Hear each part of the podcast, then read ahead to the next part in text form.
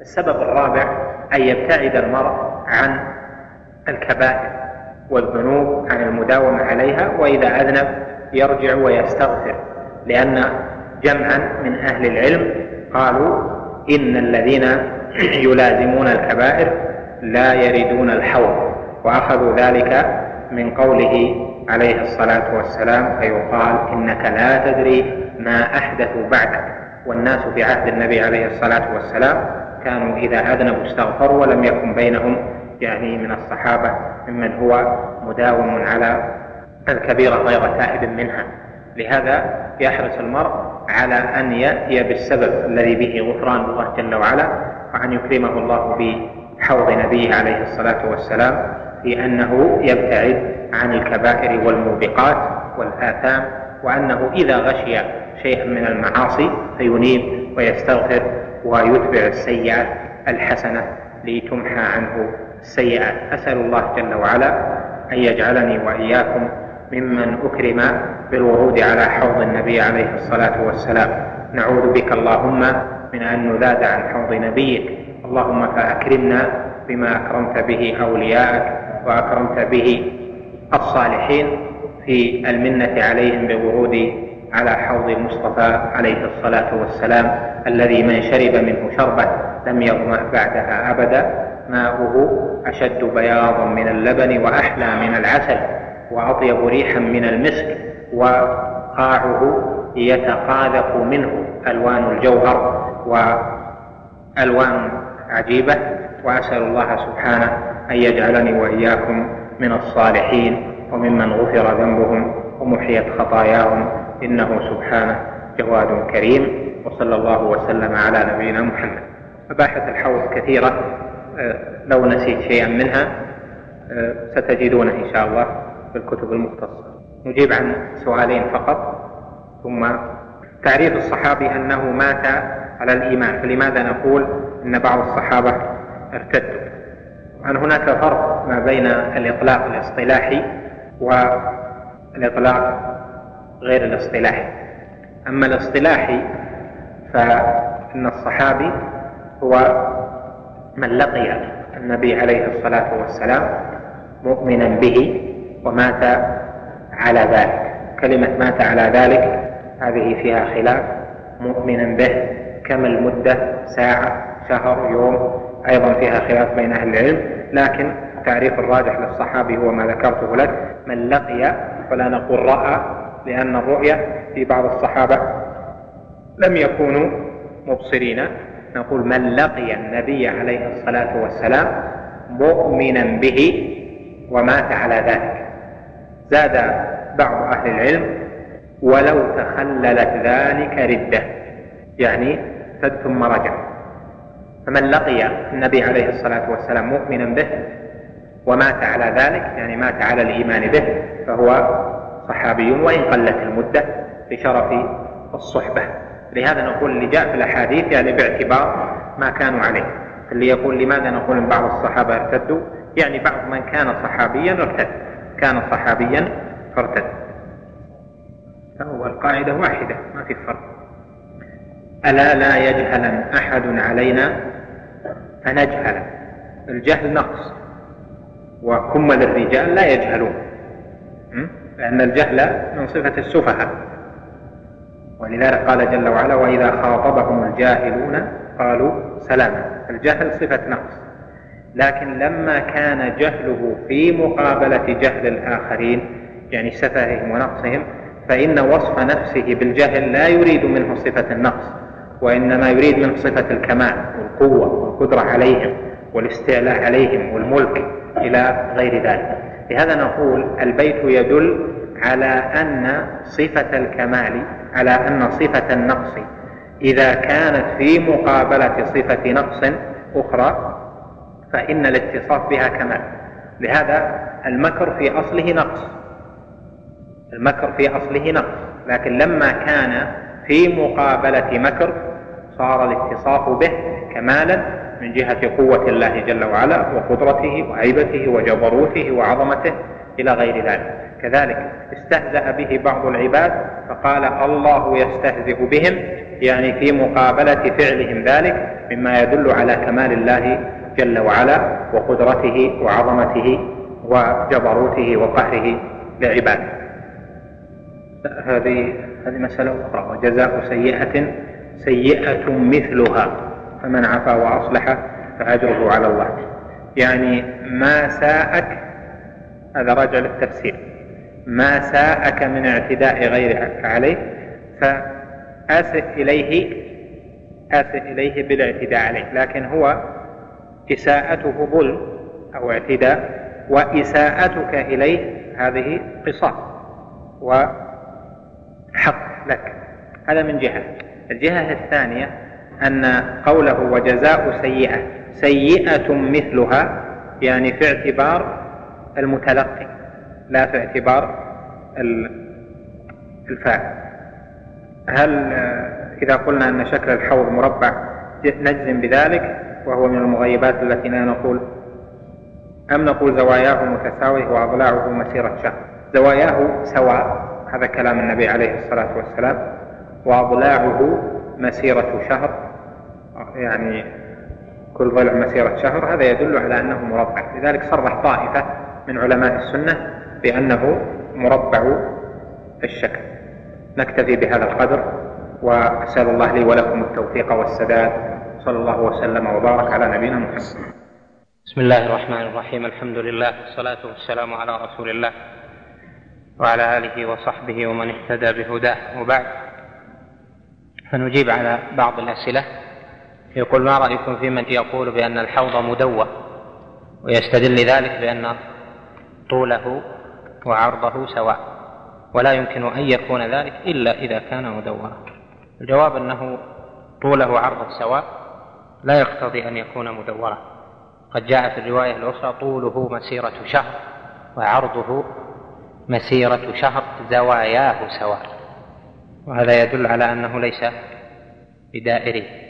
إذا ورد فضل عمل معين بعد الصلاة كفضل قراءة آية الكرسي فهل هو خاص بالفرائض أم عام لكل الصلوات؟ يتأمل الحديث الوارد فستجد فيه أنه آه، يكون بعد الفرائض مثل آية الكرسي آه، فيها في الحديث تقييد بأنها بعد الفرائض. من قرأ آية الكرسي بعد كل صلاة مكتوبة كانت له حرزا أو حفظا من الشيطان إلى الصلاة الأخرى. أو كما جاء. والحديث في قراءة آية الكرسي يعني بمفرداته يعني مفردات طرقه فيها ضعف لكن بمجموعها هو حسن. ما القدر المجزئ في سترة المصلي من حيث طولها وعرضها وبعدها عن المصلي؟ سترة المصلي مشروعة وأمر بها عليه الصلاة والسلام وقال إذا صلى أحدكم إلى شيء يستره من الناس فليدنو منه. وكان عليه الصلاة والسلام تحمل العنزة وهي حربة صغيرة فتوضع بين يديه فيصلي إليها عليه الصلاة والسلام. وربما صلى عليه الصلاة والسلام إلى غير سترة أو إلى غير جدار كما صلى في منى كما في حديث ابن عباس الصحيح. وإذا صلى إلى سترة فيستحب له أن يدنو منها يعني بقدر ما يكون يصلي إلى موضع سجوده. يعني لا يبتعد عنها كثيرا بل يكون بينه وبينها قدر ما يمكنه الصلاة بمجافاة الأعضاء المسنونة أما قدر السترة فالسترة تكون مرتفعة كقدر الذراع ونحوه لأنه جاء في الحديث أن السترة تكون كمؤخرة الرحل كمؤخرة الرحل يعني العمودين اللذين يكونان في آخرة آه، الكرسي اللي يوضع على الرحل. إذا لم يكن بين يديه سترة فله من الحق المكان الذي يشغله في صلاته يعني مثلا أنت في المسجد واحد يصلي هنا وليس أمام السترة. ما حكم المرور؟ لا يجوز أن يمر بين يديه. يعني المكان الذي تصله يديه وهو المكان الذي يشغله إلى السجود فهذا لا يجوز المرور بين يديه لأن له الحق في ذلك لأنه يصلي وهذا المكان يحتاجه في صلاته فهو الحق له فيه لهذا يحرم أن يمر بين يدي المصلي. ومعنى بين يدي المصلي التي جاءت في الحديث الصحيح هو ما بين مقامه قائما إلى مكان وضع جبهته إلى مكان سجوده. ولا جناح أن يمر بعد ذلك. هذا إذا لم يكن له سترة. أما إذا كان له سترة فلا يجوز للمار أن يمر بين المصلي وبين سترته إذا قصد إليها ولو كانت أبعد من ذلك. ما معنى قول القائل قدس الله روح فلان؟ تقديس معناه تطهير. قدس الله روح فلان يعني طهر الله روح فلان من الذنوب أو من أثر الذنب من السيئات من المعاصي. وهذا التطهير يكون بمغفرة الله لذنبه أو بمن الله جل وعلا عليه بأن يجعل ما أصابه كفارة أو بغير ذلك من الأسباب بتهيئة دعاء المؤمنين. المقصود أنه دعاء بأن يطهر الله روح فلان. هذا لا بأس به. قدس الله روح فلان لا بأس به لأن معناه طهر الله روح فلان. ومن أسماء الله القدوس. يعني المطهر من كل عيب ونقص لا في الذات ولا في الأسماء ولا في الصفات ولا في الأفعال ولا في الأمر أمره الكوني القدري ولا في أمره الديني في هذه الخمس. وهناك عبارة أخرى لا تجوز وهي قول بعضهم قدس الله سره كلمة سره هذه هي المنكرة لأن هذه اللفظة يستعملها من يعتقد في الأموال. بأن روح فلان لها سر. ولذلك يطلقون على من له السر السيد على اعتقاد أنه الذي فيه السر. فيخصون بعض الأولياء الذين يعتقد فيهم بأنهم يجيبون أو أن الدعاء عند قبرهم مستجاب أو أن الاستشفاع بهم يحصل به المقصود. ونحو ذلك يخصونه بقولهم قدس الله سره. وهذا غلط ومنكر لأن الروح ليس فيها سر. روح الناس روح المؤمنين ليس فيها أسرار. وهذا بالإضافة إلى أن هذه الكلمة لم تأتي لا في اللغة ولا في الشرع. ما الدليل على التفريق بين السفر المباح وسفر المعصية في حكم القصر؟ والأدلة جاءت عامة دون تقييد والأصل فيها الإطلاق كما قرر شيخ الإسلام. نرجو توضيح المسألة. الجواب أن هذه مسألة خلافية اختلف فيها أهل العلم. هل سفر المعصية تستباح به الرخص الشرعية رخص السفر من الفطر وقصر الصلاة ومسح الجوربين أو الخفين إلى ثلاث؟ وذهب جمهور أهل العلم إلى أن سفر المعصية لا تستباح به الرخص لأن في إباحة ذلك له إعانة له على المعصية. فإذا كان سيقطع الطريق ونقول له يجوز لك ما دام أنت مسافر أن تفطر فإنه سيتقوى بفطره على قطع الطريق وعلى قتل الناس. سيذهب إلى بلد من البلدان مثلا والعياذ بالله ليزني أو يذهب ليسرق. فنقول له يجوز لك الفطر فإنه سيتقوى بهذا على معصية الله. ولهذا ذهب جمهور أهل العلم إلى أن المسافر سفر معصية يعني الذي لا يريد بسفره إلا المعصية. لم ينشئ السفر إلا لهذا الغرض. ذهبوا إلى أنه لا يعان بالتخفيفات الشرعية لأن التخفيفات الشرعية أعطيت لأهل الإيمان. وهذا آه الذي أنشأ سفر المعصية لا يعان على المعصية لقوله تعالى وتعاونوا على البر والتقوى ولا تعاونوا على الإثم والعدوان. معلوم أن الأدلة جاءت بترخص كل مسلم في السفر بالرخص الشرعية. آه، ولهذا ذهب أصحاب القول الثاني إلى أنه آه، يترخص المطيع والعاصي. لا بأس بذلك. وهذا فيه نظر كما ذكرت لك لأننا لا نعين العاصي على معصية يذهب يزني نقول له لا بأس تفطر. يذهب يريد أنه يقطع الطريق نقول له لا بأس تفطر يتقوى على المعصية بالرخصة. هذا ليس بجيد. ما معنى قول النبي صلى الله عليه وسلم إن الله خلق آدم على صورته؟ هذا الحديث يطول الكلام عليه لكن خلاصة الكلام أن الصورة هنا بمعنى الصفة لأن الصورة في اللغة تطلق على الصفة كما جاء في الصحيحين أن النبي عليه الصلاة والسلام قال أول زمرة يدخلون الجنة على صورة القمر يعني على صفة القمر من الوضاءة والنور والضياء. فقوله عليه الصلاة والسلام إن الله خلق آدم على صورته يعني خلق آدم على صورة الرحمن جل جلاله يعني على صفة الرحمن. فخص الله جل وعلا آدم من بين المخلوقات بأن جعل جعله مجمع الصفات وفيه من صفات الله جل وعلا الشيء الكثير يعني فيه من أصل الصفة على التقرير من أن وجود الصفة في المخلوق لا يماثل وجودها في الخالق.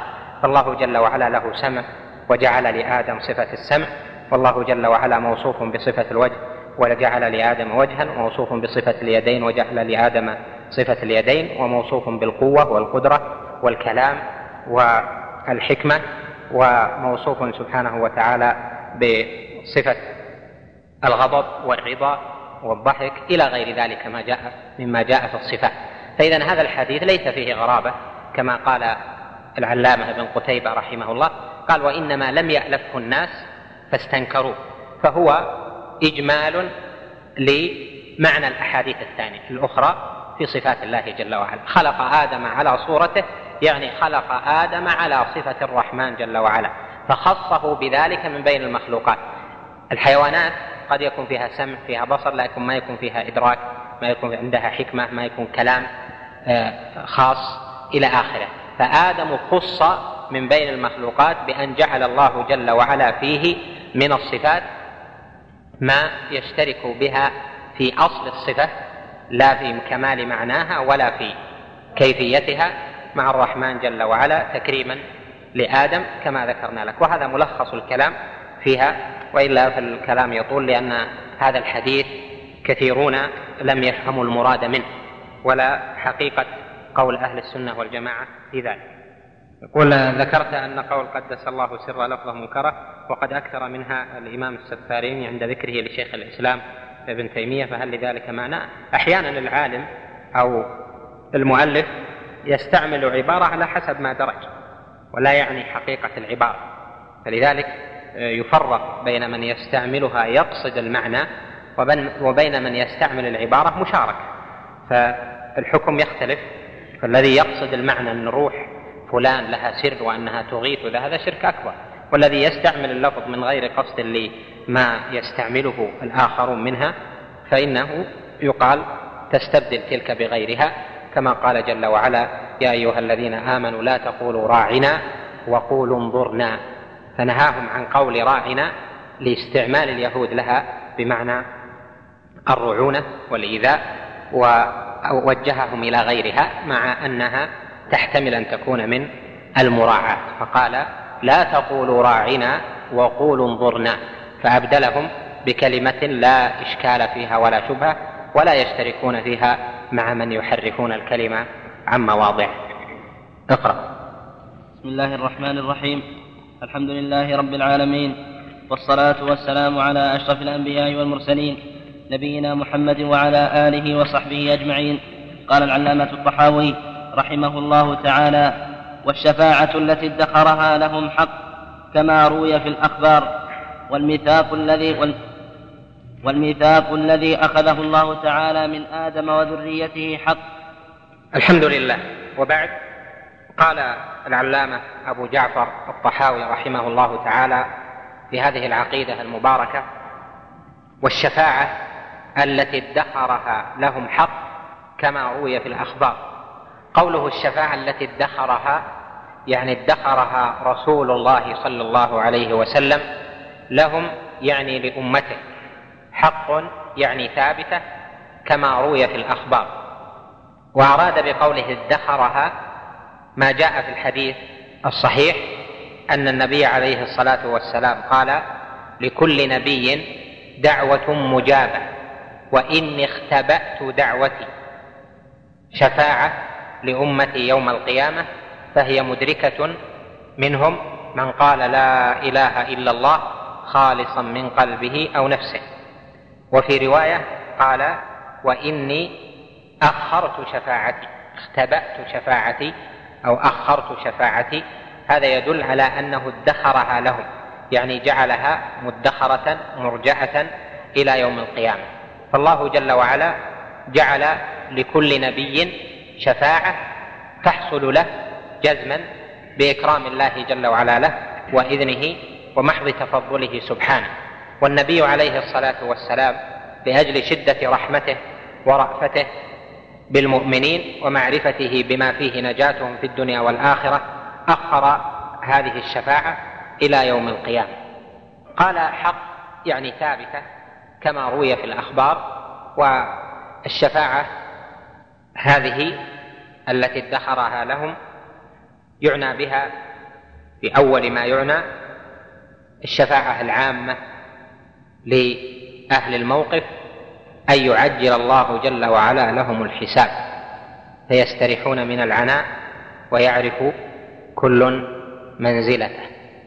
هذا معنى قوله والشفاعة التي ادخرها لهم حق كما روي في الأخبار.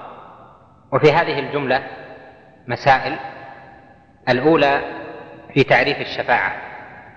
الشفاعة في اللغة من الشفع. وهو الزوج ضد الفرد لأن الداعية أو المتوسط صار زوجا للسائل بعد أن كان السائل فردا. فسمي شفيعا يعني سمي شفيعا لأنه شفع يعني صار زوجا له يعني صار ثانيا معه. وحقيقة الشفاعة في اللغة هي السؤال سؤال الشافع للمشفوع له في حاجة ما وطلب ذلك. فرجعت في اللغة إلى معنى السؤال والدعاء. فمن قال لأحد اشفع لي يعني اشفع لي عند فلان يعني اسأل لي واطلب لي توسط لي ونحو ذلك. وأما في الاصطلاح فالشفاعة اسم عام لكل دعاء للنبي عليه الصلاة والسلام يوم القيامة لأمته فكل دعوة يدعو بها عليه الصلاة والسلام في العرصات يوم القيامة فإنها تعد من الشفاعة. يعني أنه إذا جاء في الحديث فسألت الله لأمتي كذا أو أسأل الله لأمتي أو فأدعو الله لأمتي هذه كلها شفاعة. ولهذا أهل العلم جعلوا لأجل ما جاء في الأحاديث الشفاعة عدة أقسام لتنوع العبارات في ذلك. المسألة الثانية أن الشفاعة في أحكامها قسمان شفاعة في الدنيا وشفاعة في الآخرة. والذي أراده الطحاوي هنا الشفاعة في الآخرة لأنه عبر بقوله التي ادخرها لهم. ولكن لما كان ثم من يخالف في أحكام الشفاعة في الدنيا والآخرة وفي تأصيلها في العقيدة الصحيحة فيها يذكر العلماء هنا ما يتصل بالشفاعة في الآخرة وأيضا الشفاعة في الدنيا ويبينون أحكام ذلك بالنسبة للنبي عليه الصلاة والسلام ولعموم المكلفين. المسألة الثالثة الشفاعة اختلف فيها الناس يعني الشفاعة في الآخرة اختلف فيها الناس إلى أقوال متعددة فثم شفاعة مجمع عليها وهي شفاعته عليه الصلاة والسلام لأهل الموقف كما سيأتي. وهناك شفاعة أنكرها المعتزلة والخوارج وطوائف وهي الشفاعة لأهل الكبائر من الأمة. في أن يعفو الله جل وعلا عنهم وأن يخرجهم من النار. وهناك أنواع من الشفاعة يختلف فيها نظر العلماء من أهل السنة ومن غيرهم لأجل ورود الدليل عليها. وهذه الثالثة لا تعد من الخلاف في العقيدة لأنه قد يثبت الشفاعة من رأى صحة حديث وقد ينفيها آخر لعدم ثبوت الدليل عنده بذلك فهي إذن مأخذ اجتهاد. المسألة الرابعة أن الشفاعة التي للنبي عليه الصلاة والسلام بما جاء في الأخبار يوم القيامة أنواع. أولها الشفاعة العظمى وهي شفاعته عليه الصلاة والسلام في أهل الموقف أن يحاسبوا فإن الناس يوم القيامة يمكثون زمانا طويلا في يوم كان مقداره خمسين ألف سنة ينتظرون الفرج وهم في شدة كرب وشدة حر وخوف وهلع ينتظرون الحساب وينتظرون تبيين المنازل فيأتون إلى الأنبياء يأتون إلى آدم يستغيثون به يطلبونه أن يشفع لهم. قال فيأتون إلى آدم فيقول فيقولون له أنت أبونا ألا ترى ما نحن فيه؟ اشفع لنا فيعتذر عن ذلك متذكرا ذنبه عليه السلام. ثم يأتون إلى نوح فيسألونه ثم يأتون إلى إبراهيم ثم يأتون إلى موسى ثم يأتون إلى عيسى عليه السلام عليهم جميعا السلام ثم يأتون كل أولئك يعتذرون. وبعضهم يذكر سؤالا له وبعضهم يذكر ذنبا له كما جاء في الحديث الطويل المعروف حديث الشفاعة. ثم يأتون إلى النبي عليه الصلاة والسلام فيقول عليه الصلاة والسلام أنا لها أنا لها. فيذهب فيخر تحت العرش بعد نزول الجبار جل جلاله. قال عليه الصلاة والسلام فأحمد الله. بمحامد يفتحها علي لا أحسنها الآن. فيقال يا محمد ارفع رأسك وسل تعطى واشفع تشفع. الحديث. وهذا فيه من جهة السياق ما يدل على أن المراد من هذا السؤال أن يشفع لهم عليه الصلاة والسلام في تحقيق ما طلبوا وإن لم يرد له ذكر في الحديث في تحقيق ما طلبوا وهو أن يحاسبوا وأن يرتاحوا من الموقف. فهذه هي الشفاعة العظمى جاءت فيها عدة أحاديث وعليها التفسير في قوله جل وعلا عسى أن يبعثك ربك مقاما محمودا. وكما جاء في دعاء المجيب للأذان اللهم رب هذه الدعوة التامة والصلاة القائمة آت محمدا الوسيلة والفضيلة وابعثه اللهم مقاما محمودا الذي وعدته. المقام المحمود هو المقام الذي تحمده عليه الخلائق جميعا ويثني عليه به عليه الصلاة والسلام جميع الخلائق الذين وقفوا في الحساب وهو مقام الشفاعة العظمى لأنه بدعائه عليه الصلاة والسلام وشفاعته يرتاح الناس من ذلك الموقف العظيم الذي لا يتصور ولا يعرف هوله إلا من قام فيه. أعان الله جل وعلا على كرباته وأمننا وإياكم من الفزع الأكبر. النوع الثاني من الشفاعة شفاعته عليه الصلاة والسلام في أهل الكبائر. وهذه قد جاء بها الدليل الخاص بقوله عليه الصلاة والسلام شفاعتي لأهل الكبائر من أمتي. وقد سأل أبو هريرة رضي الله عنه نبينا عليه الصلاة والسلام فقال له يا رسول الله من أسعد الناس بشفاعتك يوم القيامة؟ فقال عليه الصلاة والسلام أسعد الناس بشفاعتي يوم القيامة من قال لا إله إلا الله خالصا من قلبه أو نفسه. خرجاه في الصحيحين فقوله أسعد الناس بشفاعتي يعني سعيد الناس بشفاعتي فأسعد أفعل على غير بابها بمعنى فعيل يعني سعيد الناس بشفاعتي كما قال سبحانه أصحاب أصحاب الجنة يومئذ خير مستقرا وأحسن مقيلا. ليس معناه أنه أنهم أحسن مقيلا من أهل النار فيشترك أهل النار معهم في حسن مقيل بل معنى قوله أحسن مقيلا يعني حسن مقيلهم. فأفعل ليست على بابها في المفاضلة ولكنها بمعنى المصدر يعني حسن مقيلهم سعيد الناس بشفاعتي ونحو ذلك. وهذه الشفاعة لأهل الكبائر لها نوعان. النوع الأول يعني لعموم اللفظ شفاعتي لأهل الكبائر من أمتي.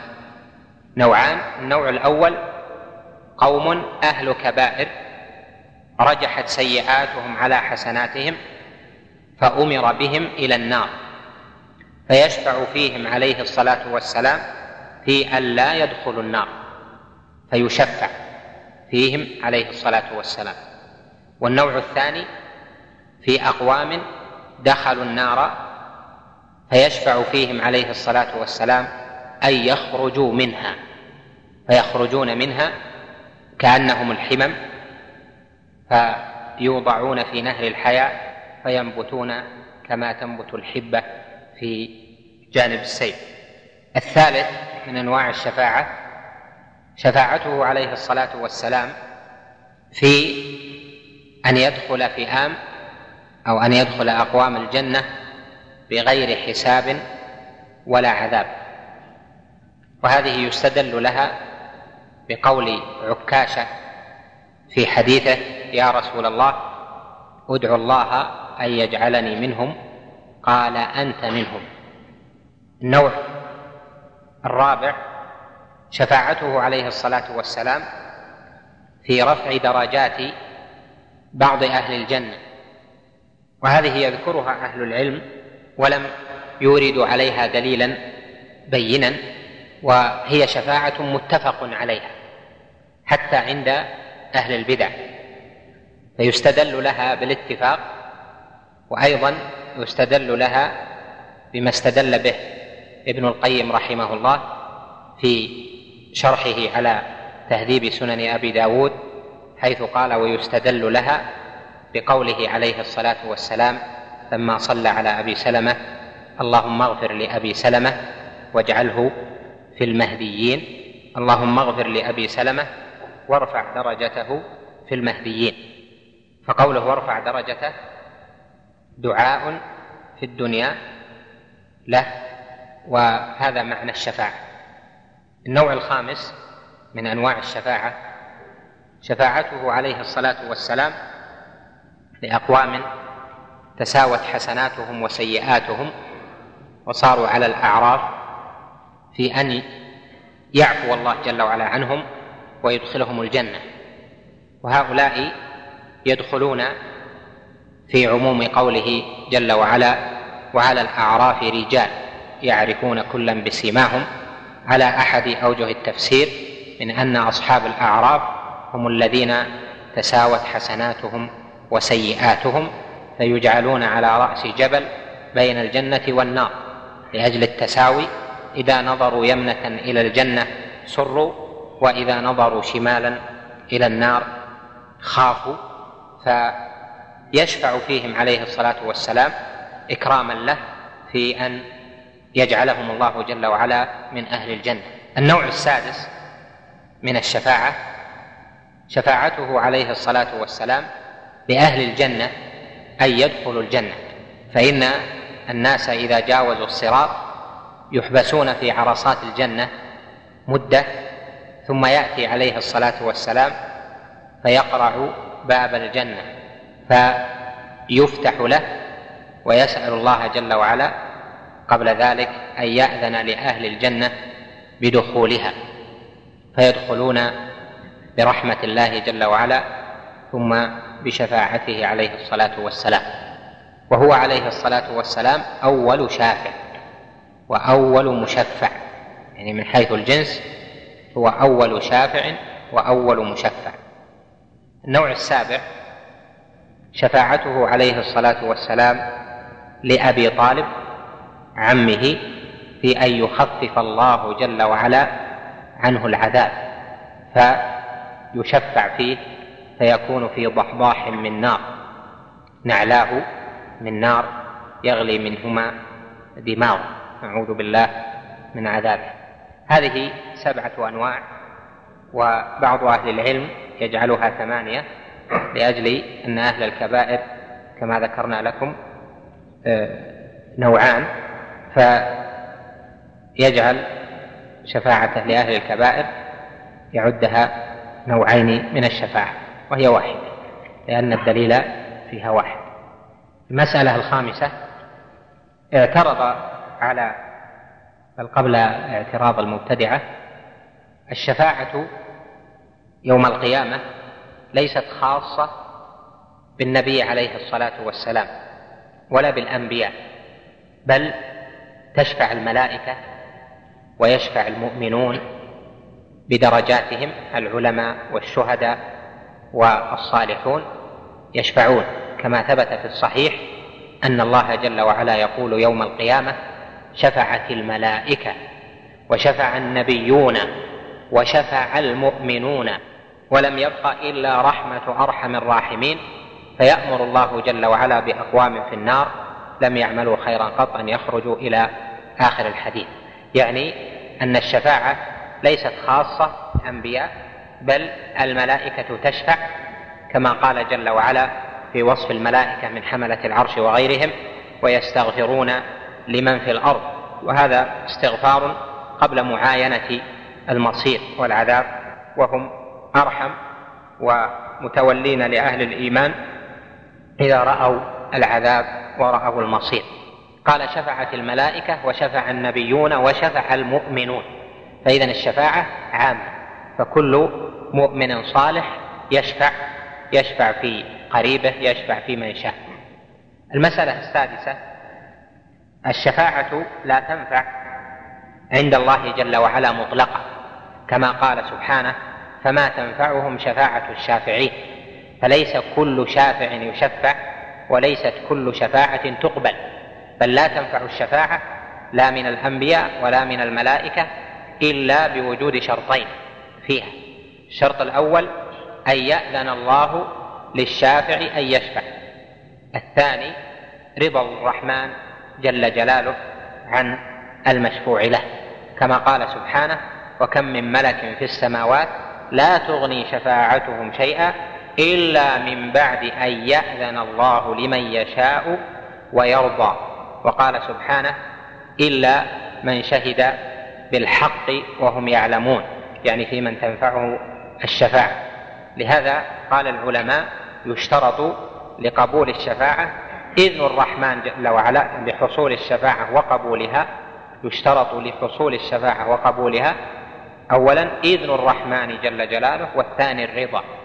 إذا تبين ذلك فالمقصود بالإذن الإذن الشرعي والإذن الكوني فإن العبد لا يبتدئ بالشفاعة كونا إلا بعد أن يشاء الله جل وعلا أن تقع منه الشفاعة كونا يعني في الدنيا وفي الآخرة. وكذلك لا بد لتحقيق هذا الشرط من الإذن الشرعي. فإذا شفع في من لم يؤذن شرعا بالشفاعة فيه فإن الشفاعة لا تقبل. مثاله شفاعة إبراهيم في أبيه قال لأستغفرن لك فلم تنفعه. وقال سبحانه في حقه وما كان استغفار إبراهيم لأبيه إلا عن موعدة وعدها إياه. فلما تبين له أنه عدو لله تبرأ منه. كذلك شفع نوح عليه السلام في ابنه فقال رب إن ابني من أهلي وإن وعدك الحق. فأجابه الرحمن جل وعلا فقال يا نوح إنه ليس من أهلك إنه عمل غير صالح فلا تسألني ما ليس لك به علم. وكذلك شفع النبي عليه الصلاة والسلام في عمه وقال لا أستغفرن لك ما لم أنه عن ذلك. فنزل قول الله جل وعلا ما كان للنبي والذين آمنوا أن يستغفروا للمشركين ولو كانوا أولي قربى من بعد ما تبين لهم أنهم أصحاب الجحيم. فإذا ولو وقع وقعت الشفاعة بإذن الله الكوني فإنها لا تنفع حتى يكون إذن الله الشرعي يعني حتى يكون تكون الشفاعة موافقة للشرع. موافقة للشرع يعني الإذن الشرعي في صفتها وفي المشفوع له وفيما يكون في ذلك وهذا الشرط مهم فيما سيأتي بيانه إن شاء الله تعالى. الثاني الرضا كما قال سبحانه ويرضى وقال جل وعلا في سورة الأنبياء في ذكر الملائكة ولا يشفعون إلا لمن ارتضى وهم من خشيته مشفقون. هذا الرضا هو رضا الله جل وعلا عن الشافع ورضا الله جل وعلا عن المشفوع له. فرضا الله عن الشافع في قوله إلا من شهد بالحق وهم يعلمون ورضا الله عن المشفوع له في قوله ولا يشفعون إلا لمن ارتضى وآية النجم في قوله وكم من ملك في السماوات لا تغني شفاعتهم شيئا إلا من بعد أن يأذن الله لمن يشاء ويرضى كذلك. إذا فالرضا شرط رضاه سبحانه عن الشافع فلذلك الكافر لا يشفع. الثاني رضا الله جل وعلا عن المشفوع له. ويرد على هذا شفاعته عليه الصلاة شفاعته عليه الصلاة والسلام لعمه أبي طالب. فهي مستثناة من هذا الشرط لأجل أن الله جل وعلا رضي نصرته. للنبي عليه الصلاة والسلام فحصل من أبي طالب من الفعل ما فيه نوع رضا لله جل وعلا عن الفعل لا عن الفاعل. فإذا هو إيراد على هذا الشرط والجواب أن هذا استثناء وسبب الاستثناء ما ذكر. المسألة السابعة أن الشفاعة من المباحث العظيمة التي ضل فيها فئام من الناس. وضلت النصارى فيها وضل مشرك العرب فيها وضل مشابه مشرك العرب من الذين يغلون في الأولياء والأنبياء والقبور فضلوا فيها. والجميع لسانهم قول المشركين ما نعبدهم إلا ليقربونا إلى الله زلفى. ولهذا الشفاعة كما ذكرت لك لها جهتان. في بحثها جهة تتعلق بالعقيدة والآخرة وهي ما قدمنا ملخصا ومختصرا في يوم القيامة. والجهة الثانية ما يتصل بتوحيد العبادة وطلب الشفاعة من الأموات. وتحقيقا لذلك المقام فنقول إن طلب الشفاعة من الإنسان أو من المخلوق. أحسن من المخلوق. هذه منقسمة إلى قسمين. الأول شفاعة أذن بها الشرع والثاني شفاعة نهى عنها الشرع. أما التي أذن بها الشرع فهي طلب الشفاعة ممن يملكها ويستطيع أداءها وهو الحي الحاضر الذي يسمع. ولهذا سأل الصحابة النبي عليه الصلاة والسلام أن يشفع لهم في حياته. عليه الصلاة والسلام لأنه حي حاضر يسمع. وقد ثبت في الصحيح أن عمر رضي الله عنه لما جاء جاءت المجاعة وأصاب الناس الكرب في عام الرمادة أنه قال لما استسقى بالناس اللهم إنا كنا إذا أجدبنا استسقينا بنبيك وإن الآن نستسقي بعم نبيك اللهم فأسقنا. يا عباس قم فادع ربك. فدل هذا على أنهم كانوا يطلبون الشفاعة من النبي عليه الصلاة والسلام وطلب الشفاعة منه في حياته بمعنى طلب أن يدعو له ربه جل جلاله والأنبياء والنبي صلى الله عليه وسلم دعواته الأصل فيها أنها مجابة وقد يرد بعضها لحكمة الله جل وعلا. أما طلب الشفاعة من المخلوق الذي ليس بحي ميت أو هو غائب فإنه شرك بالله جل وعلا. لماذا؟ لأنه طلب. لأن حقيقة الشفاعة دعاء وطلب. فإذا سأل غيره الشفاعة فهو سأل وطلب من المسؤول أن يسأل. فإذا حقيقة طلب الشفاعة أنها دعاء. ولذلك من طلب من الميت أن يدعو له فإنه يدخل في عموم النصوص الدعاء لأن الطلب دعاء. ولهذا نقول كل طلب شفاعة من الأموات أو الغائبين ممن لا يملكها أو لا يستطيعها أو لم يؤذن له فيها شرعا في حياة البرزخ فإن هذه من الشرك بالله جل وعلا. لكن الشبهة في الشفاعة كبيرة وتحتاج إلى إقامة الحجة على المخالف أكثر من غيرها من مسائل العقيدة. المشركون لم يكونوا يطلبون من آلهتهم الدعاء. لم يكونوا يطلبون من أوثانهم لتشفع.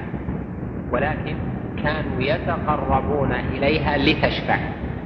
فإذا صورة طلب الشفاعة من الميت صورة طلب الشفاعة من الميت محدثة.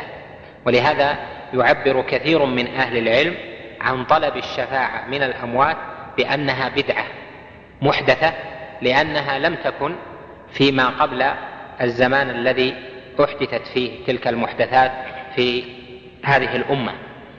فإذا تعبير بعض أهل العلم عنها بأنها بدعة لا يعني أنها ليست بشرك لأن البدع منها ما هو كفري شركي ومنها ما هو دون ذلك. تفاصيل مسألة الشفاعة من حيث تعلقها بتوحيد الإلهية مبسوط في شرح كتاب التوحيد كما هو معروف والمقام في شرح العقيدة العامة لا يتسع لتفصيل الكلام على ذلك.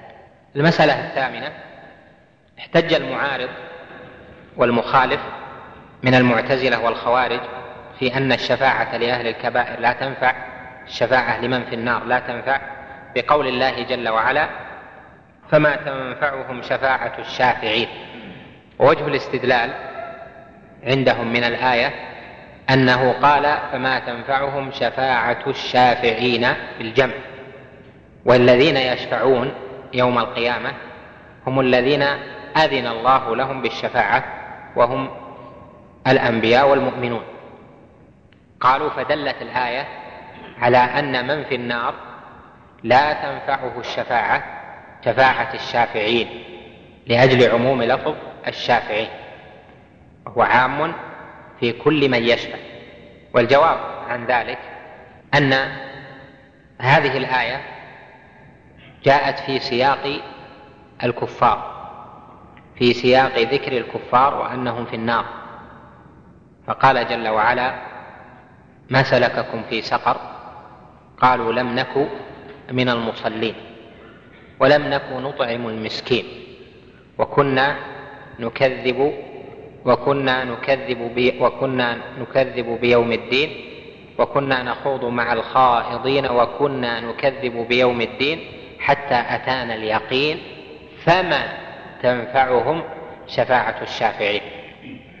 فقوله فما الفاء هنا ترتيبية ترتب النتيجة التي بعدها على الوصف الذي قبلها والوصف الذي قبلها في الكافرين. الذين وصفهم بقوله لم نك من المصلين ولم نك نطعم المسكين ووصفهم بقوله وكنا نكذب بيوم الدين وهؤلاء هم الكفار. والمسألة التي هي الشفاعة لأهل الكبائر هي في من؟ كان مسلما. أما المكذب بيوم الدين والذي لم يصح إسلامه فإنه ليس هو محل البحث. فإذا استدلالهم بالآية في غير محله لأن الآية يقول بها من يثبت الشفاعة لأهل الكبائر في أن المشركين ولو شفع بعضهم لبعض وظنوا أن آلهتهم تشفع فما تنفعهم شفاعة الشافعين لأنهم مشركون كفرة والكافر لم يرضى الله جل وعلا عنه ومن شرط الشفاعة الرضا. فلو شفع على فرض أن أحدا شفع لهم من أقربائهم فإنهم لا تنفعهم شفاعة الشافعين. والله سبحانه إنما تنفع الشفاعة عنده لمن يأذن الله جل وعلا له ولمن يرضى. الجواب الثاني أن قول النبي عليه الصلاة والسلام في الحديث الصحيح بمجموع طرقه شفاعتي لأهل الكبائر من أمتي هذه نص وليست بالظاهر يعني لا يحتمل التأويل. وكذلك قوله أسعد الناس بشفاعتي من قال لا إله إلا الله خالصا من قلبه ومن نفسه هذا فيه ظهور في الدلالة لأنها تعم من قال لا إله إلا الله مخلصا. وصاحب الكبيرة قالها وقد قال عليه الصلاة والسلام أسعد الناس بشفاعتي من قال يعني الذي قال ومن المقرر أن الاسم الموصول في العربية وعند الأصوليين يعم ما كان, ما كان في حيز صلته بظهور في العموم. لهذا نقول إن من منع الشفاعة لأهل الكبائر من المعتزلة والخوارج هذا لأجل مذهبهم الرديء في أن الكفر في أن فعل الكبيرة كفر وأنه يوم القيامة يكون من أهل النار والعياذ بالله. وهذا باطل كما هو مقرر في موضعه من مباحث الأسماء والأحكام في الإيمان. المسألة الأخيرة وهي تاسعة أن الشارح ابن أبي العز رحمه الله في شرحه ذكر في هذا في هذا الموضع مسائل التوسل بالجاه والتوسل بالحق يعني قول القائل بحق فلان بحق نبيك بحق عمر ونحو ذلك والتوسل بالجاه بجاه فلان وبحثها بحثا جيدا ملخصا من كتاب الوسيلة التوسل والوسيله لشيخ الإسلام ابن تيمية فلا بد من الاطلاع على ذلك الكلام ومراجعه كتاب التوسل والوسيلة لأن لفظ التوسل يشتبه بالشفاعة.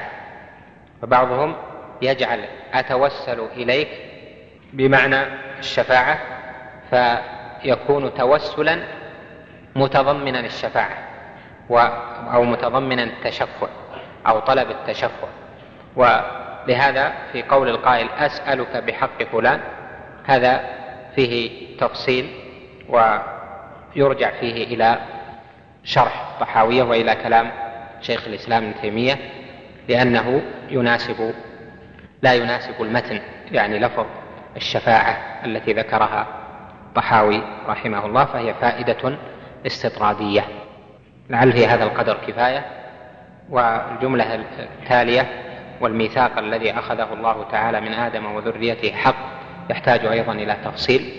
نرجعه إن شاء الله إلى الدرس القادم بحوله تعالى وقوته. نجيب على خمسة أسئلة. اختر لي خمسة. الحديث الوارد في شرح ابن أبي العز للطحاوي في موضوع الشفاعة فيه خلط بين أنواع الشفاعة ثم لو أراد شخص الاستزادة يرجع إلى أي الكتب الحمد لله مسألة الشفاعة ليست من المسائل الغامضة أو العزيزة هي موجودة في كل كتب العقيدة. لكن من حيث الحديث الذي ورد آه، حديث الشفاعة الطويل كلام ابن أبي العز عليه حسن فيرجع إليه. ما حكم قول من قال لمن ذهب للغزو؟ إن استشهدت فاجعلني من السبعين الذين تشفع له وهل إذا قتل يكون شهيدا؟ الله المستعان. كما جاء في البخاري أن عمر رضي الله عنه يقول تقولون فلان شهيد؟ لما كثر قول الناس بذلك للناس في لما رجعوا من معاركهم تقولون فلان شهيد وفلان شهيد والله أعلم بمن يكلم في سبيله. والله أعلم بمن يستشهد في سبيله. فالمسألة عسيرة ولذلك لا يقال لأحد إنه شهيد. الشهيد فلان هذا جزم لأن الشهداء معلومة منزلتهم منزلتهم في الأحاديث. فلا يجوز أن يقال فلان شهيد لأنه حكم له بأنه من أهل الجنة وهذا موقوف على معرفة النية والخاتمة. وقد ذكر رجل بأنه استشهد وقال عليه الصلاة والسلام في حقه لا هو هو في النار. فلما رأوا إذا هو قد غل شملة. نسأل الله العافية. وما أحسن قول أنس بن مالك رضي الله عنه وأرضاه لما رأى الناس وما توسعوا فيه قال إنكم لتعملون أعمالا هي أدق في أعينكم من الشعر. كنا نعدها على زمن رسول الله صلى الله عليه وسلم من الموبقات.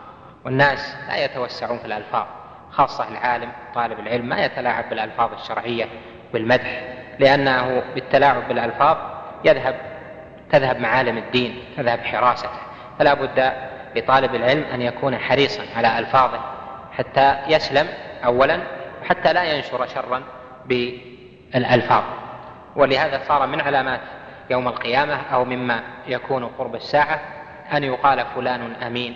فلان فيه كذا فيه كذا من أنواع المدح.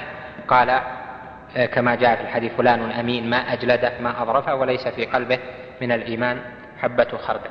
فالثناء يكون بما فيه. إذا أراد المرء أن يثني على أحد يكون بما فيه وبما لا يتضمن محذورا شرعيا. لأن الثناء على المرء بما فيه يشجع ويحث يحث المرء به الآخرين على الخير وينتشر الخير. لكن ما يكون في وجهه حتى لا يكون مدحا. إلا لمصلحة شرعية.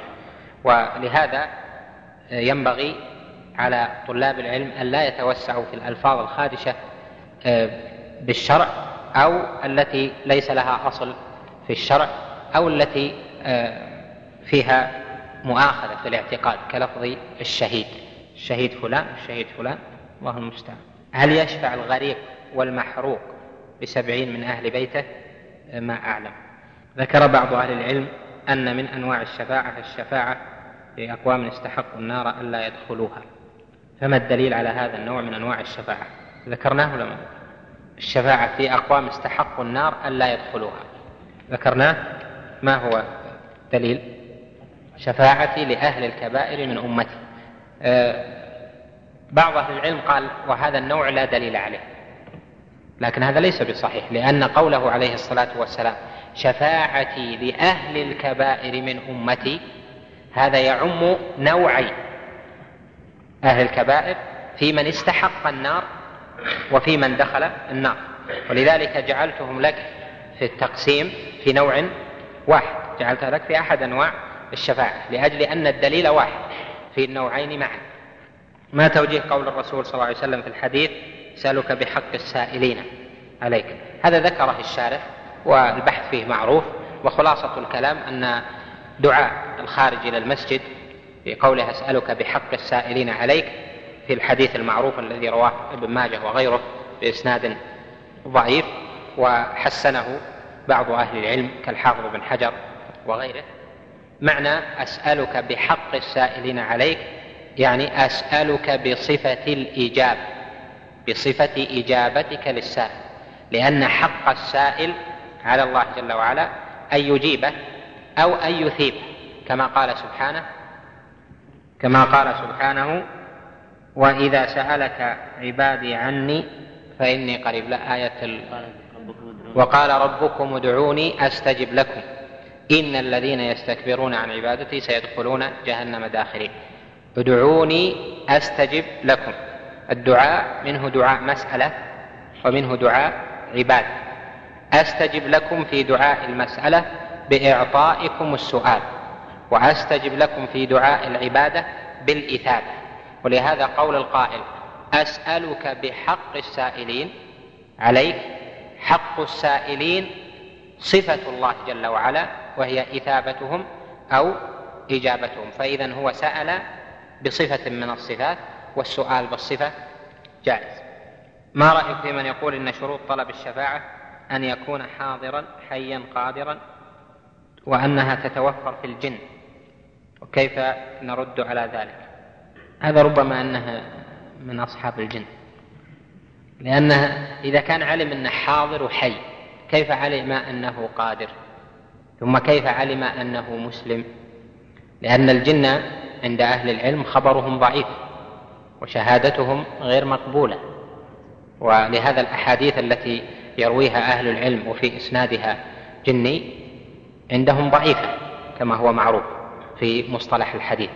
كذلك قبول الخبر فضلا عن الشفاعة متوقف على معرفة العدالة والجني إنما يسمع صوته عند من سمع صوته ولا يعرف عدالته.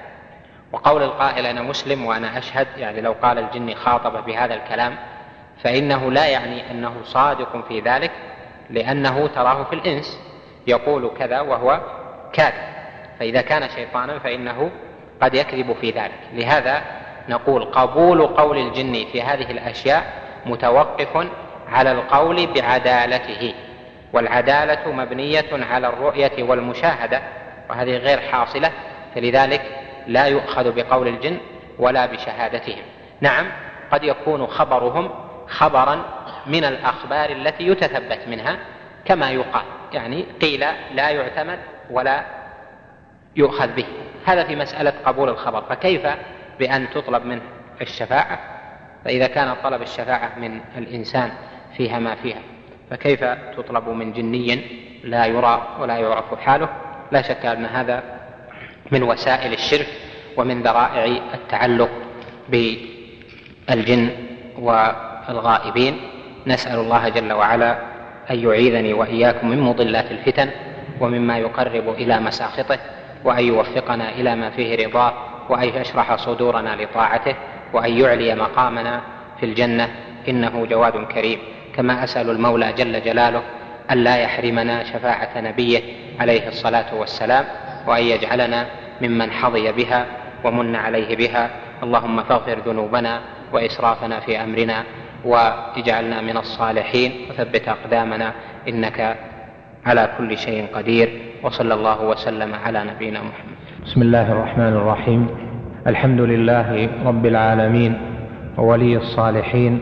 وأشهد أن لا إله إلا الله وحده لا شريك له. وأشهد أن محمدا عبده ورسوله. صلى الله عليه وعلى آله وصحبه وسلم تسليما كثيرا. اللهم نسألك البر والتقوى ومن العمل ما ترضى. اللهم علمنا ما ينفعنا وزدنا علما وعملا يا أرحم الراحمين. نجيب على بعض الأسئلة فيما يجتمع الإخوة. هل يجوز لعن من فيه نص بدخول النار كقاتل الزبير بن العوام رضي الله عنه؟ هذا إن صح حديثا بشر قاتل ابن صفية بالنار إلى آخره. هذه المسألة مبنية على حكم اللعن وهل يجوز للمسلم أن يلعن أم لا؟ واللعن إما أن يكون لمسلم يعني أن يلعن مسلما أن يلعن مسلم مسلما وإما أن يلعن المسلم كافرا. فهاتان مسألتان. ولعن المسلم اختلف فيه أهل العلم هل يجوز لعن المسلم الذي ارتكب يستحق به اللعن أم لا؟ على أقوال. والصحيح منها أن اللعن يجوز أن يتوجه للجنس لا للمعين من المسلمين. فلا يجوز أن يلعن مسلم مسلما معينا ولو كان قد فعل كبيرة أو كان فعل أو كان كاذبا أو كان ظالما ونحو ذلك فلا يجوز أن يلعن المسلم. واستدلوا على ذلك بقول الصحابة لرجل كان يشرب الخمر وجلد مرة ومرتين ثم لما أتي به بعد ذلك قال أحدهم لعنه الله ما أكثر ما يؤتى به. فقال عليه الصلاة والسلام لا تقولوا هذا فإنه يحب الله ورسوله. فدل هذا على أن المسلم المعين الذي يشرب الخمر لا يلعن مع أن النبي عليه الصلاة والسلام لعن الجنس فلعن في الخمر عشرة لعن شاربها وساقيها إلى آخره. فدل على التفريق ما بين الجنس وما بين المعين. وهذا من مثل الآيات التي في هذا الباب ألا لعنة الله على الظالمين؟ لعن الذين كفروا من بني إسرائيل على لسان داود وعيسى بن مريم ذلك بما عصوا وكانوا يعتدون كانوا لا يتناهون عن منكر فعلوه فالذي لا يتناهى عن المنكر من المسلمين لا يلعن بوصفه لا يلعن بعينه وإنما قد يلعن بوصفه. وكذلك أشباه هذه في لعنة الظالم ولعنة الكاذب إلى آخره. فإذا هذا النوع وهو لعن مسلم مسلما فإنه لا يجوز لعن المعين لكن قد يلعن الصفة يلعن الجنس كما لعن الله جل وعلا ولعن رسوله صلى الله عليه وسلم. ومن ذلك لعن الكاسيات العاريات وقول النبي عليه الصلاة والسلام في حقهن أينما لقيتموهن فالعنوهن فإنهن ملعونات. هذا لعن للجنس والقاعدة منطبقة عليه بأن المرأة لا يجوز أن يلعن معينة مسلمة لكونها كاسية عارية. فقوله أينما لقيتموهن فالعنوهن يعني لعن الجنس لا لعن المعينة من مثل لعن شارب الخمر ولعن المرابي وأشباه ذلك. أما المسألة الثانية وهي لعن مسلم كافرا فالعلماء اختلفوا فيها على قولين منهم من أجاز أن يلعن الكافر المعين لأن الكافر المعين ليس له حق وعرضه غير مصان ولأن معنى اللعن طلب الطرد والإبعاد من رحمة الله وهو متحقق في الكافر فجاز فجاز عند هؤلاء أن يلعن المسلم الكافر المعين كما يلعن جنس الكفرة. واستدلوا لذلك أيضا بأن النبي عليه الصلاة والسلام لعن أقواما بعينهم من كفار قريش. والقول الثاني وهو الصحيح أن الكافر أيضا لا يلعن بعينه لأن النبي عليه الصلاة والسلام لما لعن أقواما نزل قول الله جل وعلا في حقهم ليس لك من الأمر شيء أو يتوب عليهم أو يعذبهم فإنهم ظالمون. ولأنه عليه الصلاة والسلام كان لا يلعن ولأن اللعانين لا يكونون شفعاء ولا شهداء يوم القيامة يعني من جرى اللعن على ألسنتهم. وكذلك يدل عليه أيضا يعني على امتناع لعن الكافر المعين أن السنة لم تأت به فإن النبي عليه الصلاة والسلام لم يلعن كافرا بعينه إلا هؤلاء ونزل فيهم قول الله جل وعلا ليس لك من الأمر شيء لهذا قال طائفة من العلماء إن لعن الكافر المعين منسوخ بهذه الآية ويلحق ببحث لعن الكافر لعن الشيطان أو لعن إبليس. وهذا أيضا اختلف فيه أهل العلم على قولين منهم من أجاز لعنه بعينه لقول الله جل وعلا وإن يدعون من دونه إلا شيطانا مريدا لعنه الله. وما جاء في الآيات من لعن إبليس وطرده عن رحمة الله جل وعلا. وقول الثاني أنه لا يلعن إبليس ولا الشيطان لما صح في الحديث أن النبي عليه الصلاة والسلام نهى عن لعن الشيطان أو عن لعن إبليس وقال لا قال لا تلعنوا فإنه يتعاظم. رواه تمام في فوائده وغيره بإسناد جيد.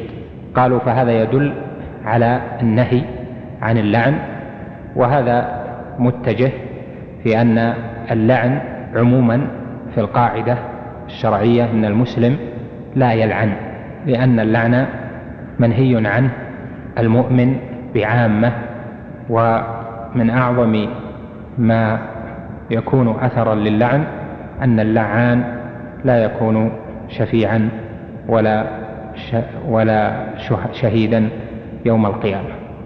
والمسألة فيها أيضا مزيد بحث فيما جرى من لعن يزيد ولعن بعض المعينين ولكن الإمام أحمد لما سئل عن حال يزيد قال أليس هو الذي فعل بأهل الحرة؟ فعل بأهل المدينة يوم الحرة ما فعل؟ أليس هو كذا؟ فقال له لم لا تلعنه لم لا تلعنه؟ فقال وهل رأيت أباك يلعن أحدا؟ وهذا يدل على أن ترك اللعن من صفات الأتقياء وأن اللعن من صفات من دونهم إذا كان في حق من يجوز لعنه عند بعض العلماء. أما لعن من لا يستحق اللعن فهذا يعود على صاحبه. يعني من لعن من لا يستحق اللعن عادت اللعنة يعني الدعاء بالطرد والإبعاد من رحمة الله على اللاعن والعياذ بالله. لا الجنس. أينما لقيتموهن يعني الجنس. لقيتموهن الجمع الجمع للجنس ما هو للمعين المفرد يعني أدركتموهن. اللقي هنا بمعنى الإدراك. هل هناك فرق بين جرح المحدثين للمبتدعة وإنكار أهل العلم على المبتدعة لعل الوقت يضيق. اقرأ. بسم الله الرحمن الرحيم. الحمد لله رب العالمين والصلاة والسلام على أشرف الأنبياء والمرسلين نبينا محمد وعلى آله وصحبه أجمعين. قال العلامة الطحاوي رحمه الله تعالى والميثاق الذي أخذه الله تعالى من آدم وذريته حق وقد علم الله تعالى فيما لم, فيما لم يزل عدد من يدخل الجنة وعدد من عدد من يدخل الجنة نعم. وعدد من يدخل النار جملة واحدة. فلا يزاد في ذلك العدد ولا ينقص منه. قال رحمه الله تعالى والميثاق الذي أخذه الله تعالى من آدم وذريته حق. في مسائل الشفاعة قبل آه، نسينا مسألة وهي يشير إليها إشارة ممكن أن تجمعوا أنتم المادة لأنها قد يضيق الوقت عنها. وهي يمكن أن تجعلها المسألة العاشرة. أنا ذكرنا تسع أظن. وهذه تكون المسألة العاشرة. وهي الأسباب التي بها يحصل المرء المسلم شفاعة نبيه عليه الصلاة والسلام. والأسباب جاءت بها الأحاديث الصحيحة. عن النبي عليه الصلاة والسلام ونذكر منها سببين. الأول وهو أعظم الأسباب وأرجاها التوحيد وإخلاص الدين والعمل لله جل وعلا وإسلام الوجه لله جل جلاله. وهذا قد دل عليه ما رواه البخاري ومسلم في صحيحيهما عن أبي هريرة رضي الله عنه أنه سأل النبي عليه الصلاة والسلام فقال يا رسول الله من أسعد الناس بشفاعتك يوم القيامة؟ فقال عليه الصلاة والسلام له لقد علمت ألا ألا يسألني أحد عن هذا قبلك. أسعد الناس بشفاعتي يوم القيامة؟ من قال لا إله إلا الله خالصا من قلبه أو نفسه. ومثله قوله عليه الصلاة والسلام لكل نبي دعوة مجابة وإني ادخرت دعوتي شفاعة لأمتي يوم القيامة فهي مدركة منهم من قال لا إله إلا الله خالصا من قلبه ونفسه أو كما قال عليه الصلاة والسلام. السبب الثاني متابعة المؤذن فيما يقول كما دل عليه الحديث الذي رواه البخاري وغيره أنه عليه الصلاة والسلام قال من سمع النداء فقال مثل ما يقول المؤذن ثم قال اللهم رب هذه الدعوة التامة والصلاة القائمة آت محمدا الوسيلة والفضيلة وابعثه مقاما محمودا الذي وعدته إلا حلت عليه أو له شفاعتي يوم القيامة. فمن أسباب نيل شفاعته عليه الصلاة والسلام متابعة المؤذن بإخلاص وصدق لأن ذلك دال على التوحيد وعلى الاستسلام لله جل وعلا في شرعه وأمره. فيقول مثل ما يقول المؤذن ثم إذا ختم لا إله إلا الله قال مثل ما يقول ثم يقول اللهم رب هذه الدعوة التامة والصلاة القائمة هات محمد الوسيلة والفضيلة وابعثه مقاما محمودا الذي وعدته. وهنا فيه زيادات آه، مروية في بعض الروايات في دعاء مجيب المؤذن منها آت محمد الوسيلة والفضيلة والدرجة العالية الرفيعة. هذه الزيادة ضعيفة. وكذلك زيادة أخرى وابعثه مقاما محمودا الذي وعدته إنك لا تخلف الميعاد. وهذه رواها البخاري في صحيحه في رواية الكشميهني وهي عند المحققين شاذة لا تصح عن البخاري لمخالفة الكشميهني لجميع رواة الصحيح. وثم أسباب أخرى تجمعونها إن شاء الله تعالى فإنها من نفيس العلم جعلني الله وإياكم ممن ينال هذا الحظ العظيم. وهو شفاعته عليه الصلاة والسلام. ثم قال الطحاوي رحمه الله والميثاق الذي أخذه الله الذي أخذه الله تعالى على من آدم وذريته حق والميثاق الذي أخذه الله تعالى من آدم وذريته حق.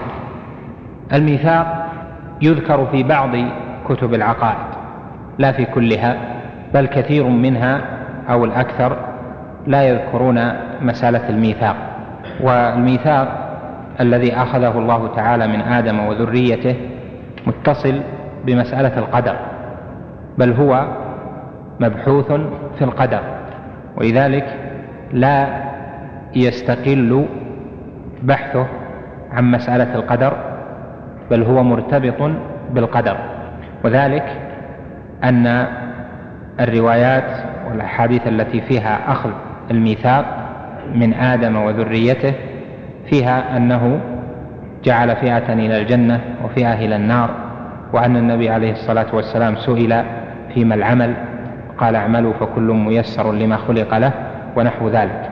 فالأحاديث الصحيحة التي فيها ذكر الميثاق متصلة بالقدر وليس فيها تقرير لمسألة الميثاق بنفسه بكونه أمرا غيبيا أو لكونه حجة على العباد دون مسألة القدر بل هي المراد بها القدر. ولذلك طحاوي رحمه الله جعل مسألة الميثاق مقدمة لبحثه في القدر. فقال والميثاق الذي أخذه الله تعالى من آدم وذريته حق وقد علم الله تعالى فيما لم يزل عدد من يدخل الجنة وعدد من يدخل النار جملة واحدة فهذا العلم مذكور في أحاديث الميثاق. هذا الميثاق من الأمور الغيبية والاعتقاد والاعتقاد اعتقاد ذلك موافق أو مرتب على معرفة ما جاءت به السنة. وأما القرآن الكريم فليس فيه ذكر للميثاق الذي أخذه الله جل وعلا من آدم وذريته وإنما جاء ذلك في عدد من الأحاديث في الصحيحين وفي غيرهما. ومسألة الميثاق من المسائل التي يتفق عليها آه، أرباب الفرق المختلفة. فلا خلاف في أن الميثاق أخذ لكن كيف يفسر؟ يختلفون فيه كما سيأتي.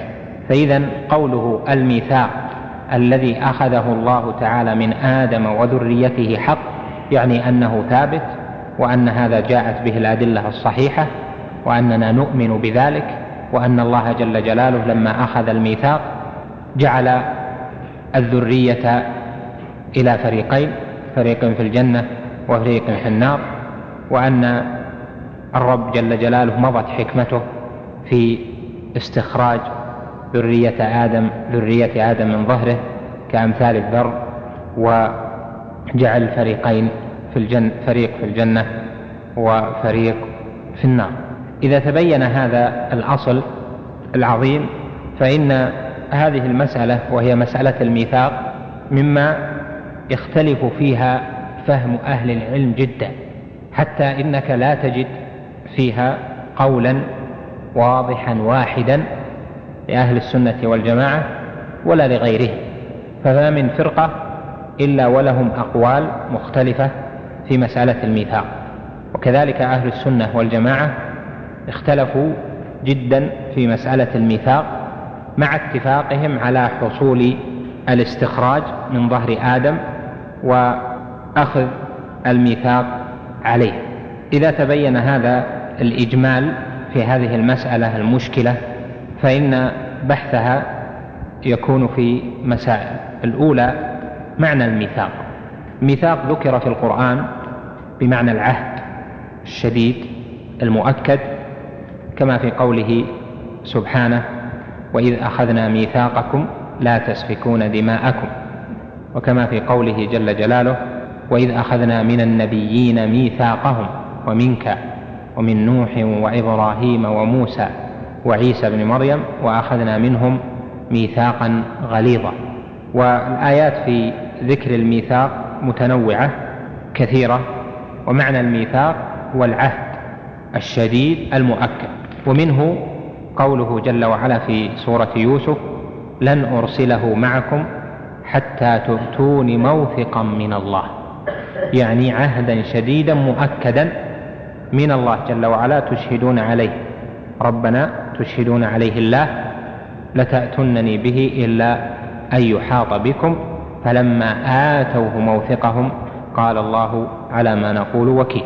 المسألة الثانية أن الميثاق الذي أخذ من آدم معناه على ما جاء في بعض الأحاديث أن الله جل وعلا استخرج ذرية آدم من ظهره استخرج صورهم وأن هذا الاستخراج لأجل ظهور علم الله جل وعلا فيهم ولأجل أخذ العهد عليهم بما يشاءه الله جل وعلا. والأحاديث في هذا متعارضة متنوعة مختلفة. لهذا يدخل أهل العلم تارة في بحث الميثاق دليل من القرآن على ذلك وهو ليس بدليل في المسألة. وهو قول الله جل وعلا وإذ أخذ ربك من بني آدم من ظهورهم ذريتهم وأشهدهم على أنفسهم ألست بربكم؟ قالوا بلى. شهدنا أن تقولوا يوم القيامة إنا كنا عن هذا غافلين أو تقولوا إنما أشرك آباؤنا من قبل وكنا ذرية من بعدهم أفتهلكنا بما فعل المبطلون؟ وكذلك نفصل الآيات ولعلهم يرجعون. فيجعلون هذه الآية لأجل اختلاف الأحاديث وتنوع العبارات فيها يجعلونها من أدلة هذا الميثاق. وسيأتي بيان أن هذا ليس بصحيح وأن من الميثاق الذي أخذه الله من آدم وذريته لا دليل عليه من القرآن. الأحاديث تحتاج إلى عناية وإلى جمع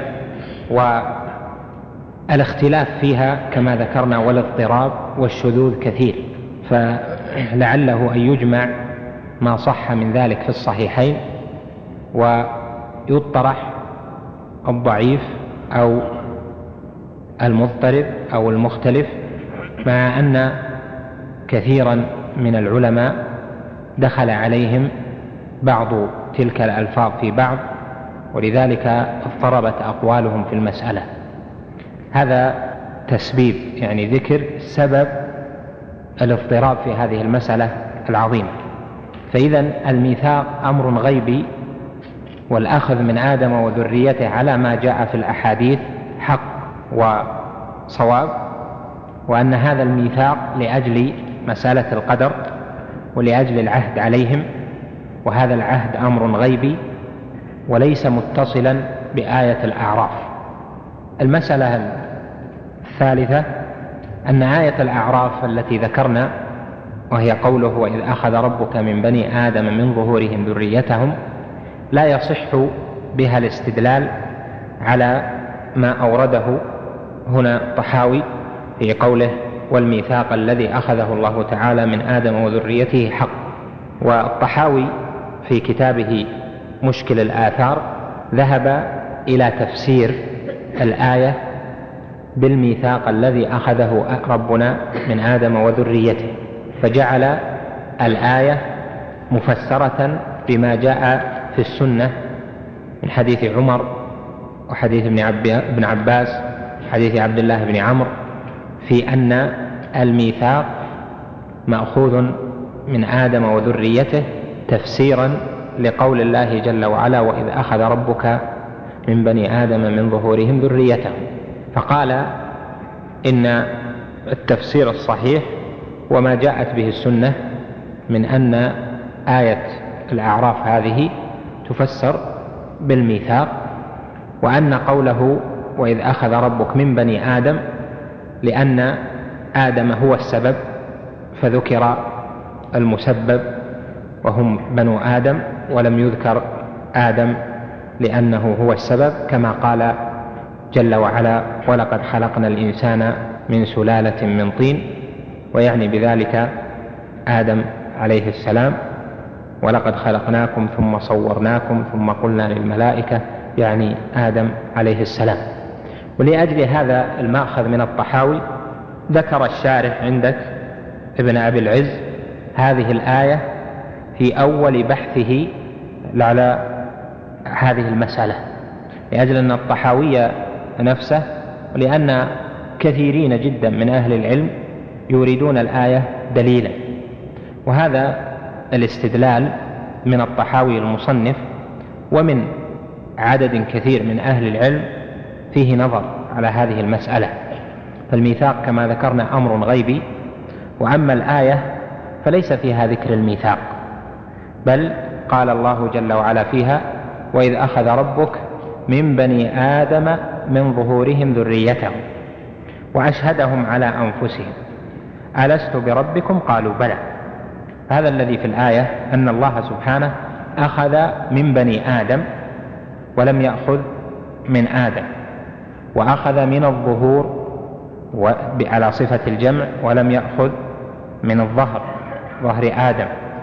وأنه أشهد بعضهم على بعض وأشهدهم على أنفسهم. وهذا ليس موجودا في مسألة الميثاق.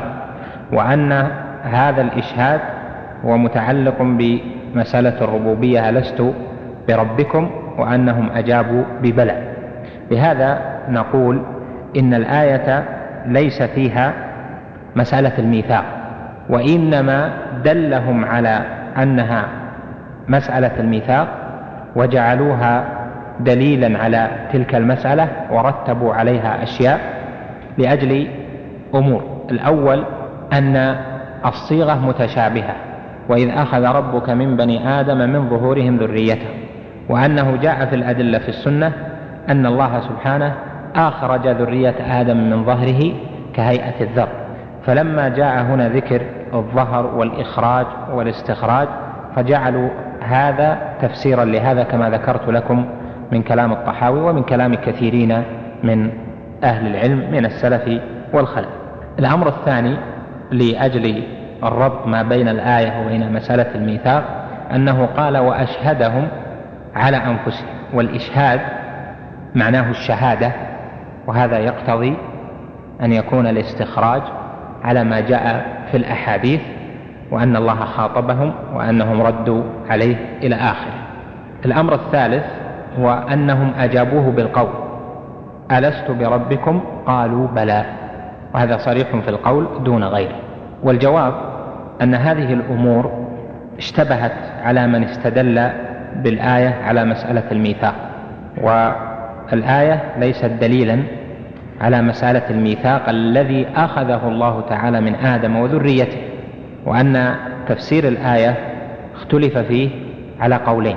القول الأول هو الذي ذكرنا من أن آدم وذريته أن الله استخرج من ظهر آدم ذريته إلى آخره وجعلوا الآية تفسيرا جعلوا آه، السنة تفسيرا لما جاء في الآية والآية دليلا فلم يفرقوا بين هذا وهذا.